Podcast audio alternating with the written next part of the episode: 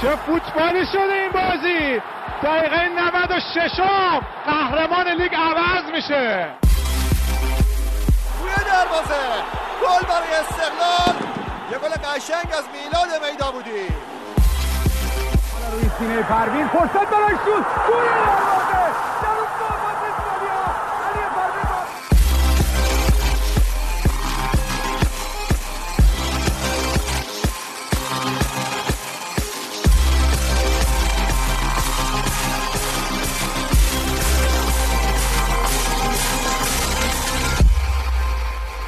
سلام، با قسمت پنجم پادکست کرنر که تو سایت شنوتو منتشر میشه در خدمتتون هستیم.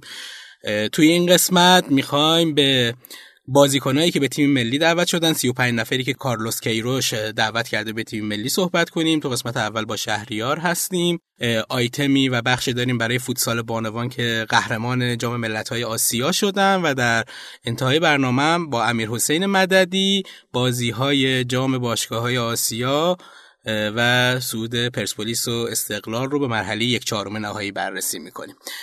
یه موسیقی کوتاه بشنویم، برمیگردیم.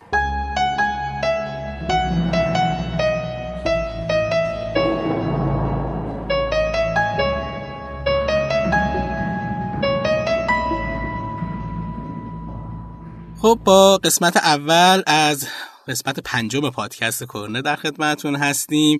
هفته قبل شهریار رو نداشتیم، دلمون تنگ شده بود براش. این هفته اومده با لیست تیم ملی که 35 نفری که دعوت شدن تا توی اردوی آمادگی برای جام جهانی شرکت کنن. البته این 35 نفر نهایی نیستن و چند نفر از این لیست خط خواهند خورد و 23 نفر به جام جهانی میرن.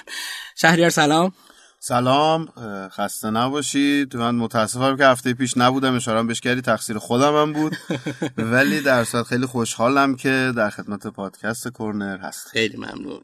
خب شهریار جان، صحبت میکنیم راجع به بازیکنایی که به تیم ملی دعوت شدن. بیا بخش به بخش پیش بریم. آره، منم موافقم. آره، از دروازه‌بانا شروع کنیم. 4 تا دروازه‌بان دعوت شدن به تیم ملی، پرسپولیس، استقلال، ذوباهم و یک لژیونر ما. حالا نکته که بذار من قبلش اضافه بکنم این هست که شاید حالا البته اگه اشتباه میکنم اصلاحم کن. اتفاقی که من فکر میکنم تا حالا نیفتاده که یه چیزی هولوش 50% از این لیست 35 نفره لژیونر باشن. آره، خیلی این... حالا هم خوبه هم بده. این اعتماد کیروش رو به بازیکنایی که میرن به خارج از کشور نشون میده. خودش یه جور اینجوری دوست داره که بازیکن‌ها برن تو تیمای اروپایی، یا حالا همشون هم اروپایی نیستن، تو کشورهای عربی هستن، بله. با امکانات باشگاه‌های اونا تمرین بکنن و آمادگی ذهنی و جسمی بهتری داشته باشن. بله، حالا در صورت بدیش این هست که همون گفتی، عدم اعتماد کیروش به لیگ داخلی خودمون تا حدودی. و خب خوبم هست که ما 17 نفر بازیکنهایی رو که رفتن تو دنیا، گشتن، تجربه لیگایی که بعضن شاید خیلی قوی‌تر از لیگ‌های ما باشن رو دارن اضافه میکنن به تیم ملی ما، که خب این خودش خیلی چیز خوبی باشه. خب شروع کنیم از دروازه‌بان‌ها. کیا دعوت شدن؟ دروازه‌بان هامون خب علیرضا بیناوند دعوت شده، سید حسین حسینی دعوت شده، رشید مظاهری و امیر عابدزاده. که حالا بخوایم یه آمار بگیریم از پرسپولیس و استقلال و ذوباهن و یک نفر لژیونر. حالا باز یه چیزیش جالبه اینه که از منتها الیه دفاعیمون اعتماده به لیگ بیشتر بوده، یواش هرچی رفتیم جلو کمتر هم شده. یعنی مثلا تو دروازه‌بانا 25% لژیونر و 75% داخلی بودن. درسته. بخوایم بریم به سمت دفاعمون، رامین رضاییان، وریا غفوری، استیون بیت‌آشور، سید جلال حسینی، محمد خانزاده، مرتضی پورعلی گنجی، محمد انصاری، پژمان منتظری، سید مجید حسینی، میلاد محمدی، امید نورافکن، روزبه چشمی و سعید آقایی 13 نفرمون هستن که تو اینا 4 تا لژیونر داریم. از استقلال 5 نفر داریم، از پرسپولیس 2 نفر و از پدیده و سپاهان هم 1 نفر. جالبه استقلال از وقتی که شفر اومده انگار تحولی تو دفاعش ایجاد کرده که این باعث شده که بیشترین دعوتی ما از استقلال باشه. حالا به غیر از لژیونرایی که هستن از لیگ داخلی استقلال بیشترین نفر رو داره، در حالی که توی آمار گلای خوردار که نگاه می‌کنیم تو جدول لیگ پرسپولیس گل کمتری خورده. بله درسته، ولی خب خوشبختانه استقلال تونسته تیم خوبی بشه. درسته. و سید جلال حسینی و خدمت شما عرض شود که محمد انصاری هستن از تیم پرسپولیس. بله. یک جوان و یک با تجربه. توی استقلال هم بخوایم نگاه بکنیم، پژمان منتظری با سن بالاش دعوت شده، بعد از یک طرف روزبه چشمی هست، امید نورافکن جوان هستن، سید مجید حسینی. خواسته یه جور بین تجربه و جوانی یک بالانسی برقرار کنه، یک تعادلی رو ایجاد کرده. بله. حالا قبل از اینکه وارد چیز بشیم، میخوام حالا بخش به بخش حس کنیم که نظر تو رو هم بدونم که به نظرت کی فیکس ما میشه. برگردیم به دروازه‌بان‌ها. تو دروازه فکر میکنی الان کارلوس کیروش هنوز اعتمادش رو بیراوند هست؟ بیراوند این اواخر یه گلای بدی خورد، یه خورده نامطمئن نشون داد، یا نه احساس میکنی سید حسین حسینی یا رشید مظاهری یا امیر عابدزاده که این اواخر تو پرتغال خیلی خوب کار کرده بود میاد جاشو میگیره؟ والا بیراوند خب به هر صورت دروازه‌بان با تجربه ای هست، اما به قول تو این گلای بدی که خورد به نظر شخصی من میتونه یه خورده به سمت رشید مظاهری متمایل بکنه. تو احساس میکنی که کیروش کی رو انتخاب میکنه؟ حدس شهریار میخوام بشنوم. من احتمال کماکان مثلا 60-70% به همون علیرضا بیراوند هنوز میدم به خاطر تجربه‌ای که داره و اون 30% بقیه رو میدم به رشید مظاهری. بیام توی مدافع ها. توی مدافع ها عرضم به خود حضورت که خب سید جلال حسینی میتونه یکی از آپشن های خیلی خوب باشه. درسته. و باز به نظر من وریا غفوری. آره خب الان سید جلال حسینی وسط قرار میگیره، وریا غفوری راست قرار میگیره. تو وریا غفوری که سمت راست هست، رامین رضاییان هم وجود داره، یعنی یه خورده شاید انتخاب سخت باشه. ممتا این اواخر وریا واقعا بهتر بوده تو استقلال، خیلی بهتر میگم چون وریا واقعا خوب داره بازی میکنه. کنار سید جلال احساس میکنی کی باشه؟ پژمان منتظری رو میکنه یه خورده پیر میشه، تیم سنش بالا میره. البته خب آره یه مقداری سن شاید بره بالا، ولی آیتم تجربه رو هم باید واقعا لحاظ کرد که حالا برصد با تیم‌های قرار ما بازی بکنیم که تیم‌های شاید قدری باشن و شاید این تجربه خیلی بتونه کمک کنه. البته خب کیروش علاقه خاصی به پور علی گنجی داره و احتمالی این که حالا پور علی گنجی ثابت ما باشه یا سید جلال یا پژمان منتظری کنارش بازی کنه خیلی بیشتر. بله. و از سمت چپمون هم که احساس می‌کنم که حالا محمد انصاری رو داریم که و امید نورافکن که هر دوتا جوون هستن، هر دوتا خوب هستن و قطعا یکی از این دوتا میتونه کمک خوبی بکنه به تیم ملی بکنه. هافبک‌ها رو بگو. هافبک هامون از لیست 12 نفرمون سعید عزت اللهی هست، مسعود شجاعی هست، احمد عبدالله زاده هست، سامان قدوسی، مهدی ترابی، اشکان دژاگه، امید ابراهیمی، حاج صفی، علی کریمی، سروش رفیعی، مرتضی قلی‌زاده، وحید امیری که حالا اینجا 6 تا باز لژیونر هستن. از سایپا 2 نفر هست، از فولاد و استقلال و سپاهان و پرسپولیس هم هر کدوم 1 نفر که شده تقریبا 50-50، یعنی 6 تا لژیونر داریم 6 تا داخلی. دقیقاً. سایپا با مهدی ترابی و علی قلی‌زاده خوب در این لیست حضور داره. آره توی هافبک‌ها نشون میده که سایپا تونسته خوب هافبک سازی بکنه. مسعود شجاعی هم جالبه که دعوت شده، بالاخره بعد از اون اتفاقاتی که بازی با یه تیم رژیم صهیونیستی براش اتفاق افتاد، بالاخره بعد از کش و قوسای فراوون دعوت کرد و میتونه کمک بکنه. مسعود شجاعی بازیکن تکنیکی هست، با تجربه هست، امسال فصل خوبی رو تو یونان داشته، قطعا تو جام جهانی میتونه کمک بکنه. فکر کنم من اینجوری در نظر بگیرم که سعید عزت اللهی رو به عنوان هافک دفاعی بذاره. امید ابراهیم مصدوم شد، بد موقع مصدوم شد. بله. ولی اعتقاد کیروش به عزت اللهیه. اعتقاد کیروش 100% به عزت اللهی هست و اشکان دژاگه هم میتونه. جالبه اشکان این اواخر خیلی بازی رو فرمی نداشته، تو ترکیب ثابتی نبوده، تیمش حتی مشخص نبوده که کجا داره بازی میکنه، چیکار داره میکنه. شاید من حتی بعید بدونم اشکان بمونه تو این لیست. البته اینم هست. آره من این خودم اشکان دژاگه خیلی دوست دارم. شما نظرتو داری به کیروش تحمیل میکنم. خصلت ما ایرانی‌ها همین هست. دقیقاً. سروش رفیعی رو دوباره دعوت کرده، وحید احمدی که از بازیکن‌های مورد علاقه کیروش هست.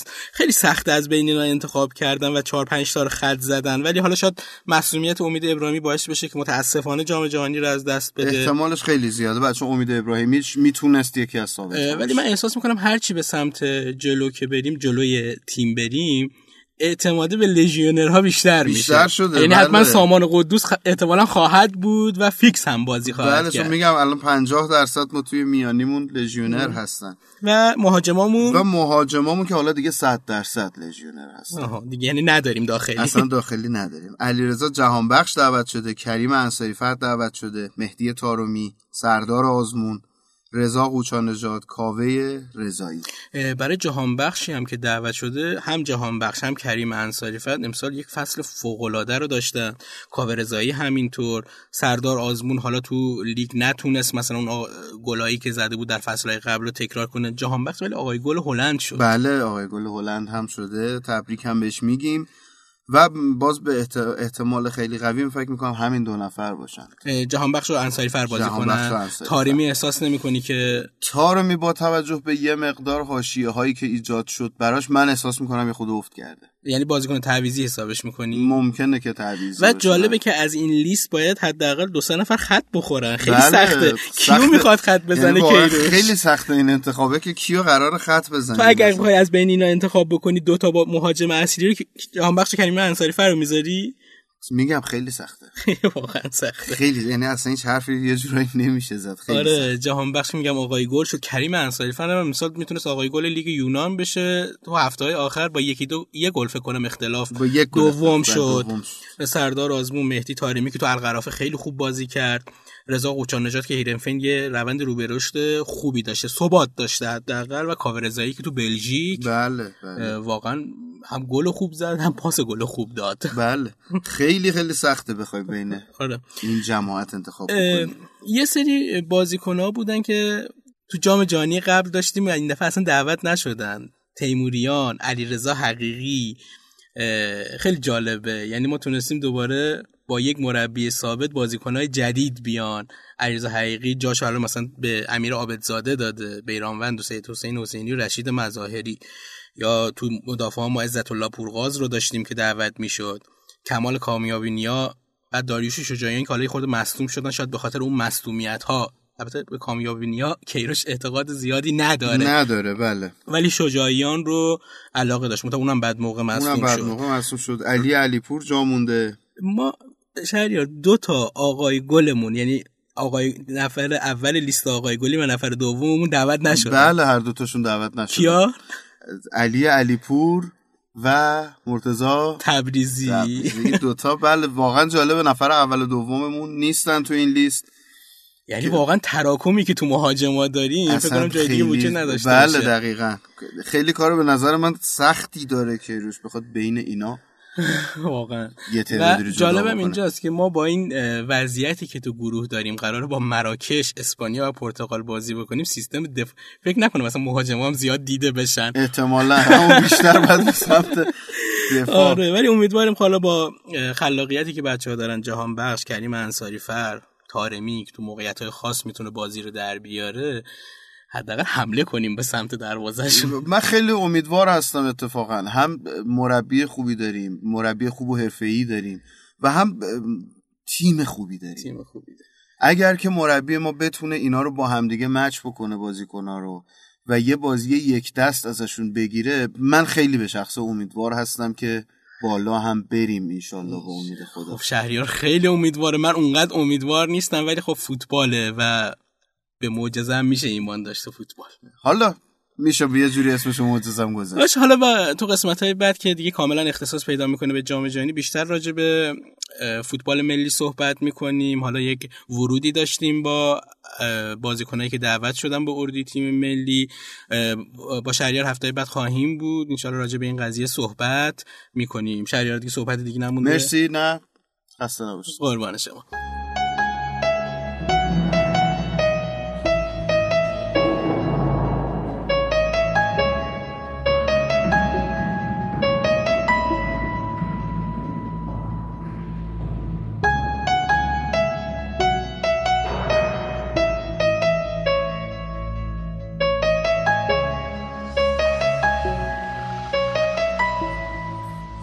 خب برنامه رو ادامه میدیم با اتفاقی که این هفته برای اتفاق مبارکی که برای این هفته برای فوتبال ملیمون اتفاق افتاد. تیم ملی فوتسال بانوان ایران با اقتدار قهرمان جام ملت‌های آسیا شد.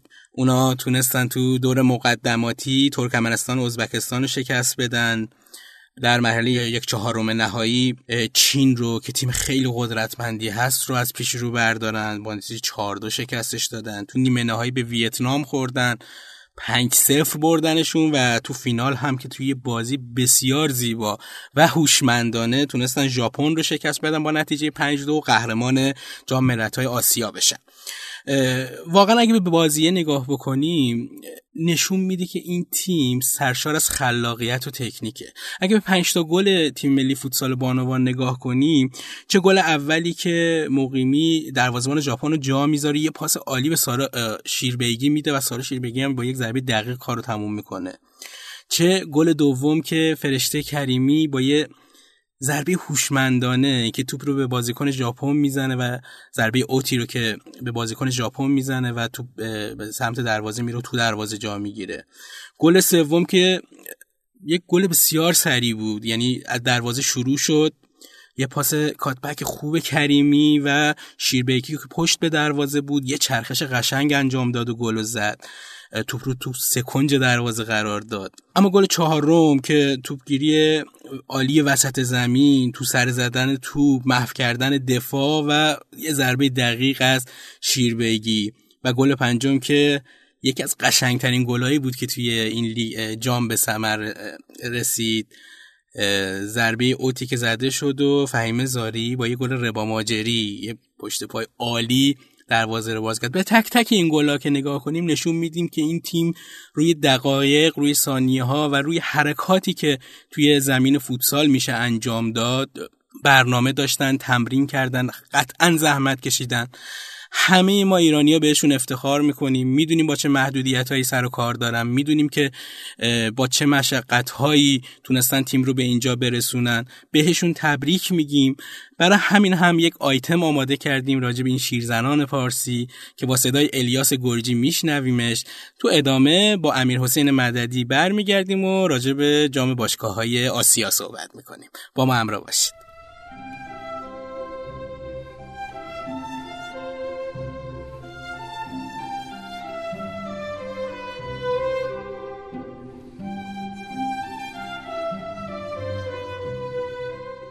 خیلی دور نریم، همین چند سال پیش اگه میگفتن که قرار تیمی متشکل از زنان هم‌میهنمون پا به توپ بشن و تو مسابقات آسیایی شرکت کنن، حتما گره به ابرو مینداختیم و با تعجب میپرسیدیم مگه میشه؟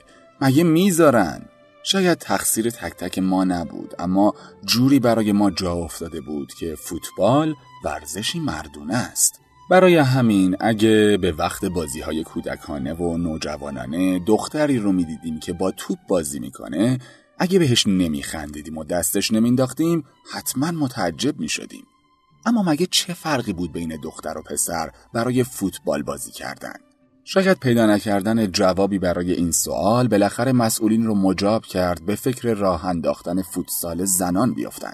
کار به همین راحتی نبود، باید با خیلی از نهادها صحبت میشد و اجازه حق طبیعی یک زن برای فوتبال بازی کردن رو از اونها میگرفتند. اول درهای سالن‌ها برای زنان باز شد و کم کم با تعیین پوشش خاص اجازه فوتبال در فضای باز هم به اونها داده شد. حتی اگه این اجازه منجر به قهر معاون اول سازمان تربیت بدنی وقت میشد. بله، همون روزی که قرار بود از لباس جدید تیم ملی فوتبال زنان رو نمایی بشه و مرضیه اکبرآبادی، معاون بانوان سازمان تربیت بدنی، به نشونه اعتراض به نوع پوشش بازیکنان محل تمرین رو ترک کرد. مشکل فقط سمت مدیران و مسئولین نبود. خیلی از دختران و زنان وقتی که تصمیمشون برای فوتبال بازی کردن رو با خانوادهشون در میون میذاشتن، با مخالفت روبرو میشدن، چرا که هنوز تفکری غلط در جامعه این کار رو برای اونها قبیح میدونست.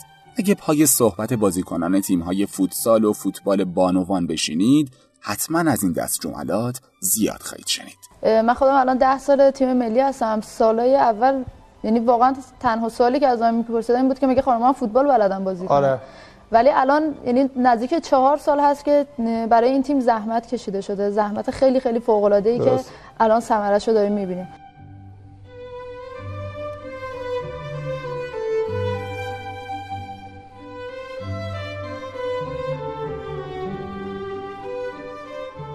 به امروز برگردیم. حالا تیم فوتسال زنان ایران برای دومین بار قهرمان آسیا شده. افتخاری بزرگ که نه فقط مختص اونها بلکه متعلق به همه مردم ایرانه. دیگه مردم با تعجب از این قهرمانی صحبت نمی کنن.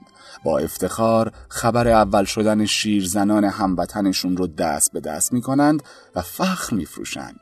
دیگه وقتی صحبت از عقاب آسیا میشه فقط ذهنمون به سمت ناصرخان حجازی و احمد عابدزاده نمیره، بلکه درخشش فرزانه توسلی رو به یادمون میاره که دروازه تیم ایران رو در برابر آسیایی ها بیمه کرده بود. صحبت از گل زدن که بشه دیگه فقط حرف از آقای گل نیست که امروز خانم گل آسیا سارا شیربیگی هست و فاطمه اعتدادی رو در کنار خودش میبینه. اگه بهتون گفتن جادوگر فوتبال، فقط علی کریمی رو به خاطر نمیاریم، چون که فرشته کریمی هم امروز در فوتسال جادوگری میکنه. نسیم غلامی و فهیم زارعی و نسترن مقیمی و فاطمه پاپی و همه بازیکنان تیم فوتسال ایران نشون دادن اگه کوچکترین فضا رو برای علاقشون مهیا کنیم میتونند بلندترین قله ها رو فتح کنند. دومین قهرمانی شیرزنان پارس نشون داد که قهرمانی اولشون جرقه، اتفاق یا معجزه نبوده، بلکه مقامی بوده که مدت‌های زیادی فرصت رسیدن بهش رو نداشتند. حالا همه به احترام فوتبالیست‌های زن کشورمون می‌ایستیم و بهشون تعظیم می‌کنیم. درسته که هنوز رسانه ملی علاقه‌ای به پخش بازی‌هاشون نداره، ولی شیرزنان قهرمان ما از دریچه‌های دیگه به چشم و دل مردممون نشستند و دیگه از یادمون فراموش نمیشن.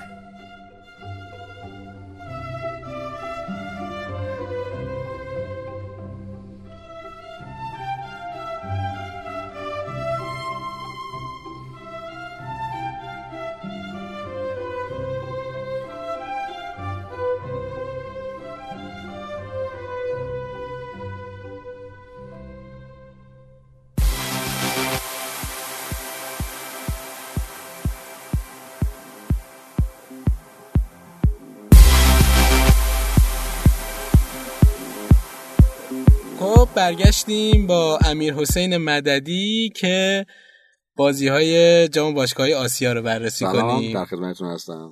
مثل همیشه پریدم تو حرفتون. عادت دارم همیشه دیگه. نشستیم با امیر حسین مددی بازی پرسپولیس الجزیره رو تو چه شرایطی دیدی؟ تو یه جلسه کاری با یه سری از دوستان پادکستر دیگه‌مون راجع به مباحث حقوقی بیشتر روشون صحبت میکردیم و حالا تو اتاق کنفرانسمون تصویر که ندیدن دوستان از اتاق کنفرانس ما دیدن؟ نه تصویر ندیدن، ولی ما تصویر رو ویدیو پروژکشن هستش، یه تصویر خیلی بزرگ واید، اما خب میوت بود، ما صدای استاد خیابانی رو نمیشنیدیم و از این موقع چقدر شانسی آوردیم. نه دیگه من دوستش دارم، حالا لذتشون رو آره منم دوستش دارم، ولی اون چند جایی که پرسپولیس گل زد و الجزیره گل زد که از میوت درآوردیم میخندیدیم. آره لذت میبردیم از آره و بازی استقلال و توییتر گونه ایشون بله و بازی استقلال و ذوب‌آهن. از بازی پرسپولیس الجزیره شروع کنیم. پرسپولیس تو بازی رفت 3-2 باخت تو آخرین لحظات، ولی این امید بود که توی تهران بتونه آره. اگه یاد باشه من ببخشید قطعت میکنم، هفته پیشم من راجع به این بازی گفتم میبره آره خب آره. یه خورد ولی خب سخت شد بازی براش. میخوام قبل از بازی شروع کنم. تو قبل از بازی خیلی ها میگفتن آقا ما باختیم توی توی امارات به خاطر این بوده که سید جلال نبوده. آره. تنگات توی نشست خبری گفت آقا چرا نبوده، میگه سوپرمنه. آره. و اتفاقاتی تو بازی افتاد که آره دقیقاً و همون سوپرمن سوپرمنی که ایشون ازش اسم برد شد کلیدی واژه تمام اخبار. تیمش به خاطر همون بازیکنی که ایشون ازش به عنوان سوپرمن یاد کرده بود حذف شد و این باعث تنش نشست خبری بعد از بازی برگشت شد. حالا این مقدار حرفش اصلاح کرد که منظور من سوپرمن آدمایی مثل مسی و رونالدو هستن، نه سید جلال حسینی. ولی به هر حال اتفاقات بازی به گونه‌ای رقم خورد. خب آمار نشون میده که پرسپولیس سوار بازی بود، هرچند بازی قشنگی رو ما ندیدیم. من همینو میخوام بگم امیر، بازی شاید از نظر آماری و نتیجه به نفع پرسپولیس بود، ولی پرسپولیس به خصوص تا قبل از اینکه احمد نوراللهی اون سوپر گل رو بزنه، خود همین احمد که الان به خاطر اون گل شاید میگن که خیلی خوب بود، ولی واقعا قبل از اون خوب نبود، خیلی اشتباه داشت، خیلی پاس لو میداد، پاساشون خطا بود. ببین اصلا تمرکز نداشتن تو زمین. یه جور دیگه ببینیمش، پرسپولیس فکر میکرد که چون همیشه مطابق با آمارها توی آزادی برده، یه بازی ساده ای رو قرار انجام بده. هرچی که تایم بازی به سمت انتها میرفت، این استرس بیشتر میشد، فشار تماشاشی بیشتر میشد. ضمناً که واقعا بازیکن‌های پرسپولیس با توجه به صحبتایی که در یک ماه گذشته تو همین پادکست هم بیان کردیم، از لحاظ روحی آمادگی ندارند. درسته، یا ارضا شدن، اشباع شدن به اون چیزی که می‌خواستن در طول فصل رسیدن، یا اینکه از لحاظ ساختار تیمی مشکل داره. مدیریت پرسپولیس اومد قبل از بازی مثلا با تمدید قرارداد برانکو به مدت 2 سال خاص این روحیه رو تزریق کنه، ولی الان کار نمیکنه. الان موثر نبود. آره. به نظر من. و اینجا یه اتفاق افتاده، ما با یک برانکوی طرفیم که تنهاست و ما تماشاگرها داریم رهاش میکنیم، نتیجه‌اش رو نگاه نمیکنیم، فراموش کردیم که قبل از ایشون در زمان آقای دایی یا آقای درخشان ما جایگاهمون ببخشید من صحبت من دیشب نخوابیدم، عذر میخوام. از همه یادمون رفت که جایگاهمون مثلا رده 7م 8م جدول بود. بله. اما زیبایی رو از دست دادیم. ما تو فصل اولی که آقای برانکو حضور داشت، اونجایی که تو بازی‌های مختلف می‌باختیم، زمانی که آقای نوروزی هنوز زنده بودن، چیزی که امید میداد به پیشکسوتان و بعد تماشاچی‌ها، بازی‌های جذاب و جسورانه پرسپولیس بود.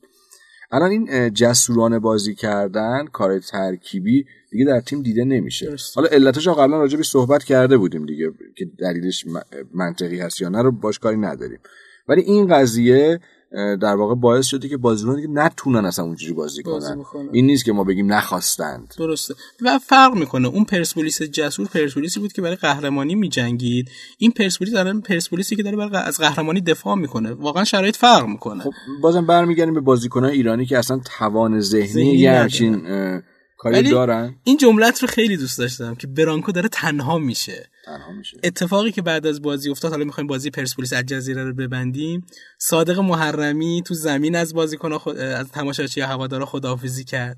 توی رختکن فرشاد احمدزاده، حتی فرشاد فکر میکنم دیروز خبرایی بود که احتمال داره تمدید بکنه، ولی به هر حال همین که تو این وضعیت یه بازیکن نشون بده که پول براش خیلی مهمتر از اون 100,000 نفر هست، یک کوچولو زشته برای برند جنتلمن بودن بازیکن. حتی محسن مسلمانی که شاید خیلی هم میگن حق داره که بازی بکنه، ولی خب مربی حق داره که انتخابش بکنه. اون عکسی که وایرال شد که بعد از گل دوم پرسپولیس که من فکر کنم تمام هواداران پرسپولیس رو هوا بودن، حالت مغموم رو نیمکت نشسته بود و داشت زمین رو نگاه می‌کرد. آره نمی‌فهمم. علی خب بیا از زاویه حرفه‌ایگری محسن مسلمان اگر بهش نگاه کنیم، بعد از بازی حالا یه تصویری هم اومده که داره به برانکو تبریک میگه. پس وظیفه اخلاقیش رو تا حد حرفه‌ایگری انجام داد. آن چیزی که انجام نداد مرام پرسپولیس گونش بوده.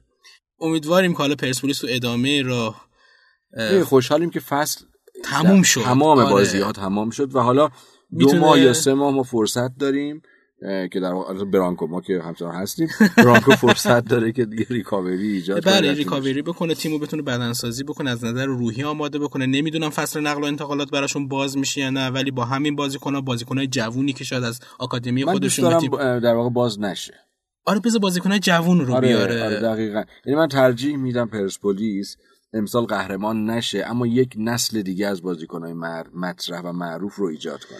همه باید هم نظر نیستن هوادارهای پرسپولیس، ولی خب چاری نداریم. اگه الکس فرگوسن همیشه قهرمان شده، خب نه طبیعیه یه مقداری چالشاشو درک کنیم. یا من از همه کسایی که این پادکست رو میشنون دعوت میکنم برن کتاب رهبری الکس فرگوسن رو بخونن، زندگیش رو بخونن. این مهمه، ما توی مسیری هستیم و داریم راجع به یک تیمی که قدمت زیادی در ایران داره و همیشه در خلاف جهت آبشنا کرده صحبت می‌کنیم. اینا مسائلی که باید ببینیمش. درست، و امیدواریم که حالا اتفاق خوبی برای تیم پرسپولیس و ادامه راه بیفته. به بازی استقلال ذوبا هم دیگه بگم محمد جان، تو خبرای یه خبر دیگه خیلی جذاب بود برای من، اینکه محسن افشانی بازیگر، بله حالا بازیگر در چندم بماند، با همسرشون که حالا همسرشون یه گریم مردانه‌ای داشتن ایجاد کردن برای خودشون، رفتن که این بازی رو ببینن و دستگیر میشن. خب این اتفاق به ذات خودش من خوشم اومد ازش. اگه همچین حرکت‌های بیشتر انجام بشه، زودتر نهادهای حاکمیتی به این اجماع میرسن که راجع به این قضیه فکر کنن. یعنی چی خانم آقا برن تو سینما بعد تو استادیوم نیان؟ کار نمیکنه. من مثلا یادمه که سال 74 75 اینا ما بسکتبال بازی میکردیم و تیم باشگاهیمون تو سطح تهران بازی زیاد داشت. اونجا حضور تماشاچی خانم آزاد بود و هیچ مشکلی هم نداشتیم. یعنی ما اینو به عینه دیدیم، چطور تو فوتبال نمیشه. یه خود حساسیت‌های الکی شده، حتی بعد از اینکه چند تا عکس از خانمایی که گریم کرده بودن با شمایل پسرانه رفته بودن تو ورزشگاه اتفاق افتاد، باعث شد دیروز میگن حضور گشت ارشاد خیلی زیادتر بود، دستگیری‌های زیادی انجام شده تو جلوی ورزشگاه آزادی. ببینید به اعتبار ما این زیاد به اعتبارمون کمک نمی‌کنه، شاید خدشه وارد بکنه. اصلا بعد 2 سال دیگه رو ببینیم آقا جوون ایرانی تفریحش کجاست، اینو برام مشخص کنه.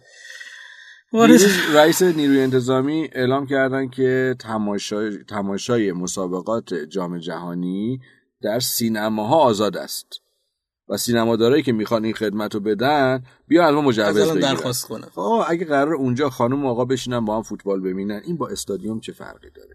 واقعا کم کم به نظرم البته این راهش باز میشه. همین موزه سینما که داری میگی، پارسال سالهای قبل حساسیت روش بود. من برای همین میگم دقیقاً واسه همین دست رو حرکت‌های افشانی گذاشتم. الانم حرف و حدیث راجبش زیاده تو شبکه‌های مختلف که مثلا با خیلی از سایت‌های شرط بندی در ارتباط، زینفع درشون یا حتی صاحبشونه. هر چی که هست اینا رو میذاریم کنار. سطح توان بازیگریش هم کاری ندارم، ولی توان رسانه‌ایش که میتونه این خبر رو انعکاس بده رو دوست داشتم. آره حرکت قشنگی بود. امیدوارم همه کسانی که مؤثر حرکاتشون در کشور دست به دست هم بدن و اتفاقی بیفته که دیگه واقعا نشینیم بحث رو این بکنیم که آیتم قبلیمون آقا راجع به بانوان بود و اینکه با چه مشقتی فوتبالیستا و فوتسالیستای زنمون دارن تلاش میکنن که یه قهرمانی مثل قهرمانی جام ملت‌های آسیا برامون بیارن، و در کنارش این رو هم داریم که حتی بانوان ما نمیتونن وارد ورزشگاه بشن. این خوب نیست. میخوای بحث ببندی یا یه چیز دیگه هم بگم؟ میخوای بگو.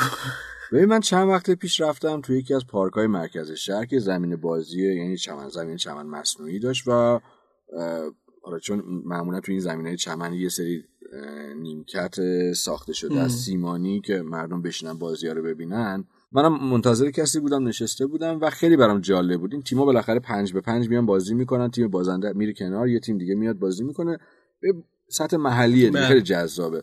ببین محمد، بعضی از این تیم‌ها مختلط بودن و خیلی خوب بود. آدم نه بی‌احترامی میدید، نه واژگان جذاب مردانه رو میشنید. خب خیلی فضا خوب بود. خب چرا؟ خب حالا همین چیزی که گفتیم مختلط، الان یه سری براق شدن که بیان با این قضیه احتمالاً برخورد کنن. آدرسش نده کجا بود اصلا همین ندادن. ولی خب خیلی خوب بود، خیلی خوب بود. آره نمیدونم، امیدوارم این تابو بشکنه بالاخره یه روزی. وقت زود بشکنه. اصلا دختری که داره با شلوار ورزشی، لباس، حجاب مناسب فوتبال بازی میکنه کجا میتونه تاثیرگذار باشه برای یه پسری که هم بازیشه؟ بگذاریم داریم وارد قضیه میشیم. که یه چیز دیگه راجع پرسپولیس بگیم. آقا پرسپولیس تو بازی برگشت از لحاظ آماری خوب بود، ولی من به 2 تا پارامترش کار دارم. پرسپولیس تقریباً 7 برابر الجزیره شوت داشت. خب شوت کلی به سمت دروازه داشت، اما از این تعداد، یعنی در واقع 21-3 بود، از این تعداد 7 تاش در داخل چارچوب بود که سهم الجزیره 2 تاش بود. یعنی درصدی بخوایم حساب بکنیم، آره 66% توپای الجزیره، شوت‌های الجزیره به سمت دروازه داخل چارچوب بود و پرسپولیس 1/3. خیلی آره باید واقعا کار بشه روی این قضیه. این عدم دقت مهاجمای ما تو زدن ضربه آخره که همیشه تو این زمین مشکل داشتیم. آره اینکه به نظر من برانکو تحت هر شرایطی، حالا چه باز چه پلنه مثلا خرید بازیکن یا نشود، تو خط حملش مسئله داره. روی این قضیه بود. ببخشید من هی بحث تو شما کارگردانی، منم صاحب مهمان پررو هستم. نه نمیخوام بازی پرسپولیس اینقدر کش پیدا بکنه. خود امیرحسین مددی میگه آقا تایم 30 دقیقه‌ای ببندیم، ولی صحبت‌های ما 40 دقیقه طول میکشه. خیلی عذر میخوام از همگی. این پادکست احتمالاً 40 دقیقه بیشتر خواهد شد. اگر حس میکنین من بد صحبت میکنم کامنت بذارید که محمد دیگه منو نیاره تو این برنامه. میترسم نمیگه که من خودم دنبال جانشین برای خودم خیلی هستم. میترسم کامنت بذارن که آقای مددی باشه محمد نیاره. خب وارد بازی استقلال زوبا هم بشیم. استقلال بازی رفت و باخته بود 1-0 با گل دقیقه آخری که پنالتی که ایجاد شده بود. یه اتفاقی که حالا بازم قبل از بازی وارد بشیم، دوباره بحث های تیم ملی و دعوت بازیکن‌ها از تیم‌ها بود که کیروش تو این تاریخ چیزشو بده لیستشو بده، ولی خب اگرم مجبور بود نمیدونم شفاف نشده بود که اینقدر تنش ایجاد شد. کیروش اعتراض کرد چیزه، اینا مسیر بلوغ به سمت فوتبال حرفه‌ایه. کیروش داره مستقل لیستش اعلام میکنه، به کسی چه ارتباطی داره؟ و اگرم این اهمیتی که میخواد داشته باشه نمیدونم، مثل اینکه باشگاه‌ها زینف هستن، از هر چقدر بازیکن بیشتری دعوت بشه سهم بیشتری از درآمد تیم ملی از جام جهانی خواهند داشته. شاید همین موضوع شد یه چیز مدیریتی باشه. نمیدونم چرا آقای قلعه‌نویی وارد این قضیه و این کشمکش شد که چرا باید زودتر. بذار راجع به این هفته بعد صحبت کنیم ها، یه وقت بشکافیم قضیه رو، چون جای کار داره. چون میدونه این باعث شد آقای قلعه‌نویی حالا به واسطه بعد از بازی رفتشون که توی فضای مجازی متاسفانه یه سری از هوادارای استقلال اومدن بد و بیراهایی گفتن به بازیکن‌ها، فخرالدینی به آقای قلعه‌نویی، این کشمکش رو داشت. با این مبحثی که وارد کرد من احساس میکنم تمرکزش رو از دست داد. میخوام حالا وارد بازی ذوب‌آهن استقلال بشیم بخاطر همین. آره ذوب‌آهن خیلی زود بازی رو واداد، خیلی زود بازی رو به استقلال تحویل داد. یعنی استقلال خیلی راحت اومد وارد محوطه جریمه شد، سوار شد و اینقدر از چپ و راست واردشون مجبور به خطا شدن و پنالتی دادن. اگه بگیم خطای اول خیلی غیر حرفه‌ای گون اتفاق افتاد، خیلی بی‌دلیل. میگم این عدم تمرکز بازیکن بود که اون خطا رو انجام میده. حرفه‌ایگری بازیکن استقلال نبود. نه گرفتش قشنگ. ببین تو داشت رد میشد. نه اگه رد میشد بعد چی میشد؟ مدافع پشت سرش بود. خب همون دیگه میگم اون بازیکن ذوب‌آهن به خاطر همین شاید عدم تمرکزه باعث میشه که این خطا رو انجام بده تو گوشه محوطه جریمه. تمرکز تیمی رو با تمرکز فردی اصلا منفکشون کنیم. ضمن اینکه حالا این نوع جنگ‌های رسانه‌ای آقای قلعه‌نویی با یه هدف دیگه نه سمت شفر نبود این جنگ. باید موافقم که زمان این جنگ زمان این درگیری رسانه‌ای اینجا نبود و برمیگردیم به بحث قبلیمون که امیر قلعه‌نویی در مسیر حرفه‌ای شدن هست. بی باهوشی. خب شفر 100% حرفه‌ایه. درست. خب آنالیزش اینو بگم حالا که اینو داره وارد می‌کنید، توی انگار اردوی استقلال هم یه اختلافی ایجاد شده بود. آره وریا غفوری بود که از شفر توقع داشت در پستی ازش استفاده کنه که در تیم ملی هم همون پست رو بازی میکنه که حالا آی شفر زیر بار نرفت ظاهرا. و ببین اینجا یه مسئله هست، شاید اگر جای برانکو و شفر عوض میشد وریا غفوری در این بازی نبود. اما شفر نتیجه رو الان میخواست که حتما بره مرحله بعد، لذا حالا این اختلاف در هر سطحی که بود ازش چشم پوشی کرد. درست. و من موافق مدل برانکو هستم با تمام هزینه‌اش. خب آره این تمام هزینه‌اش خیلی مهمه. درسته. این اونجایی که برانکو تنها میشه اما بازیکن سالاری رو از بین میبره. ولی شفر مربی حرفه‌ایه، تونسته خیلی مثلا راجع به شفر هم مثلا صحبت بکنم. شفر خودش وقتی اومد استقلال یه خورده اخوخی داشتن میگفتن که مربی از کار افتاده نمیدونم چی اینا، ولی خب شفر خودش رو ثابت کرد. بازیکنی رو خرید که همه میگفتن آقا کیه کجاست، تو دقایق آخر زمان پنجره نقل و انتقالات خریدش که دیروز نشون داد که عجب بازیکن خوبیه. اصلا از بازی اولش نشون داد بازیکن خوبیه و دیروز فوق العاده بود، مخصوصا گل دومش واقعا من هنوز موندم که تو ایران هنوز ندیدم کسی بتونه اینجوری گل بزنه و اینجوری گل بخوره. چرا آخه دیروز احمد نوراللهی روز دوشنبه یه گلی زد گفت عجب گل قشنگی. دیروز تیام یه کاری کرد گفتیم آقا گل قشنگه، اگه اون سوپر گله، این سوپر گله. آره. خیلی خوب بود. ببینید یه چیزی که من تو بازی داشتم نگاه میکردم، تیام تمام 90 دقیقه رو دوید. آره حتی اون جلو وقتی که بود مهاجمای مدافعان ذوب‌آهن اینقدر تحت فشار قرار داد که درست نمیتونستن پاسکاری کنن. این خیلی مهمه که شاید مهاجمای ما دقت نمیکنن بهش. واقعا برام بازی دیروز استقلال ذوب‌آهن نگاه کنن، بازی تیام رو آنالیز کنن.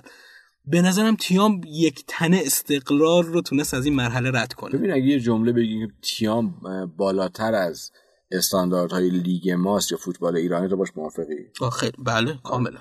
یعنی یه جایی هست که بازیکنای ما، مهاجمای ما اصلا توان انقدر دویدن ندارن. حالا اینکه بگیم موقعیت شناسن یا اینکه اگر موقعیتی خلق کنن بهره وریشون در تبدیل موقعیت به گل پایین است و فلان و فلان و فلان، تو قدم اول اصلا این توان دویدن رو ندارن.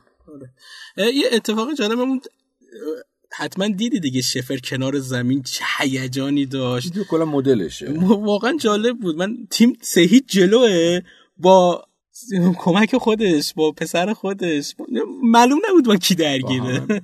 راستش میدیدم این صحنه رو، ولی درک خودش نداشت. درکش خود سخت بود. یه چیزی هم هست، ما از زمانی که شفر اومده به استقلال، فکر کنم بازی آخری که آقای منصوریان روی نیمکت بود، بازی با همین ذوب‌آهنی بود که مساوی شد و ایشون برکنار شدن. از زمانی که ایشون اومدن من فکر کنم 4 تا بازی با هم داشتن، درسته؟ دارم اشتباه میکنم. یه بازی برگشت لیگ و 2 تا بازی هم تو جام حذفی بود، درسته؟ که امیر قلعه‌نویی یه مساوی 2 تا برد گرفت، اینکه همشو برد نمیدونم دقیقاً یادم نیست. قلعه‌نویی تا این الان ذوب‌آهن بازیاشو برده است استقلال. پس شفر 2 تا از باختایی که داشت در بعد از مربیگریش به قلعه‌نویی یه مساوی داشت، 2 تا برد. خب 2 تا باخت. اصلا تا امیر قلعه‌نوییشو نگاه می‌کردم به قضیه. ببین تحلیل‌ها رو که نگاه می‌کنی، همیشه توی این 3 تا بازی گذشته امیر قلعه‌نویی از یک روش برای ضربه زدن به استقلال استفاده کرده. یعنی اومده سمت راست استقلال رو بسته. حتی توی یکی از بازی‌ها مثلا وریا غفوری تو نیمه اول 23 تا پاس داد، پاس موفق داد، یه چیز در همین حد. الان مثال تمثیلیه. ایشون اومد با یه جابجایی حدادی فر آورد داخل، یه تعویض جناح داد به یه بازیکن خارجیشون که سمت چپشون بازی میکنه و تو همون بازی وریا غفوری در نیمه دوم شاید 7 تا پاس تونست بده یا 7 تا توپ تونست بگیره، پاس بگیره. خب بس روش یکسان بود. به نظر من اینجا یه مقداری شفر تونست دستشو بخونه، یه ضد تاکتیکی رو بزنه که به توان در واقع فردی بازیکناش هم وابسته بود. تو آمارام که نگاه میکنیم ذوب‌آهن بیشتر از استقلال شوت داشته، اما شوت تو چارچوبش کمتر بوده، استقلال دقیق‌تر بوده. این دقت به نظر من به خاطر حضور تیام تو زمین بوده و اینکه تو بازی ساختار بازی یا در واقع چیدمان تیم‌ها و روند بازی جوری بود که بازیکن‌های استقلال معمولاً زمانی که حمله می‌کردن فضا درشون مهیا بود. درست. مثلا ما یه چیز رو دقت کن محمد، تو بازی دیروز ما سرور جباروفی رو می‌دیدیم که دقیقه 90 داشت ضد حمله می‌زد. دقیقاً. یعنی حتی تیام خسته شد، این هنوز اوکی بود. حالا این به این دلیلی که خب در واقع توانشون نگه داشته بود، خیلی ندویده بود و همچنان سرحال مدیریت انرژی رو خوب تو زمین انجام داده بود. من دقیقاً همونجا گفتم چقدر این حرفه‌ایه، این الان داره این کارو انجام میده. دقیقاً.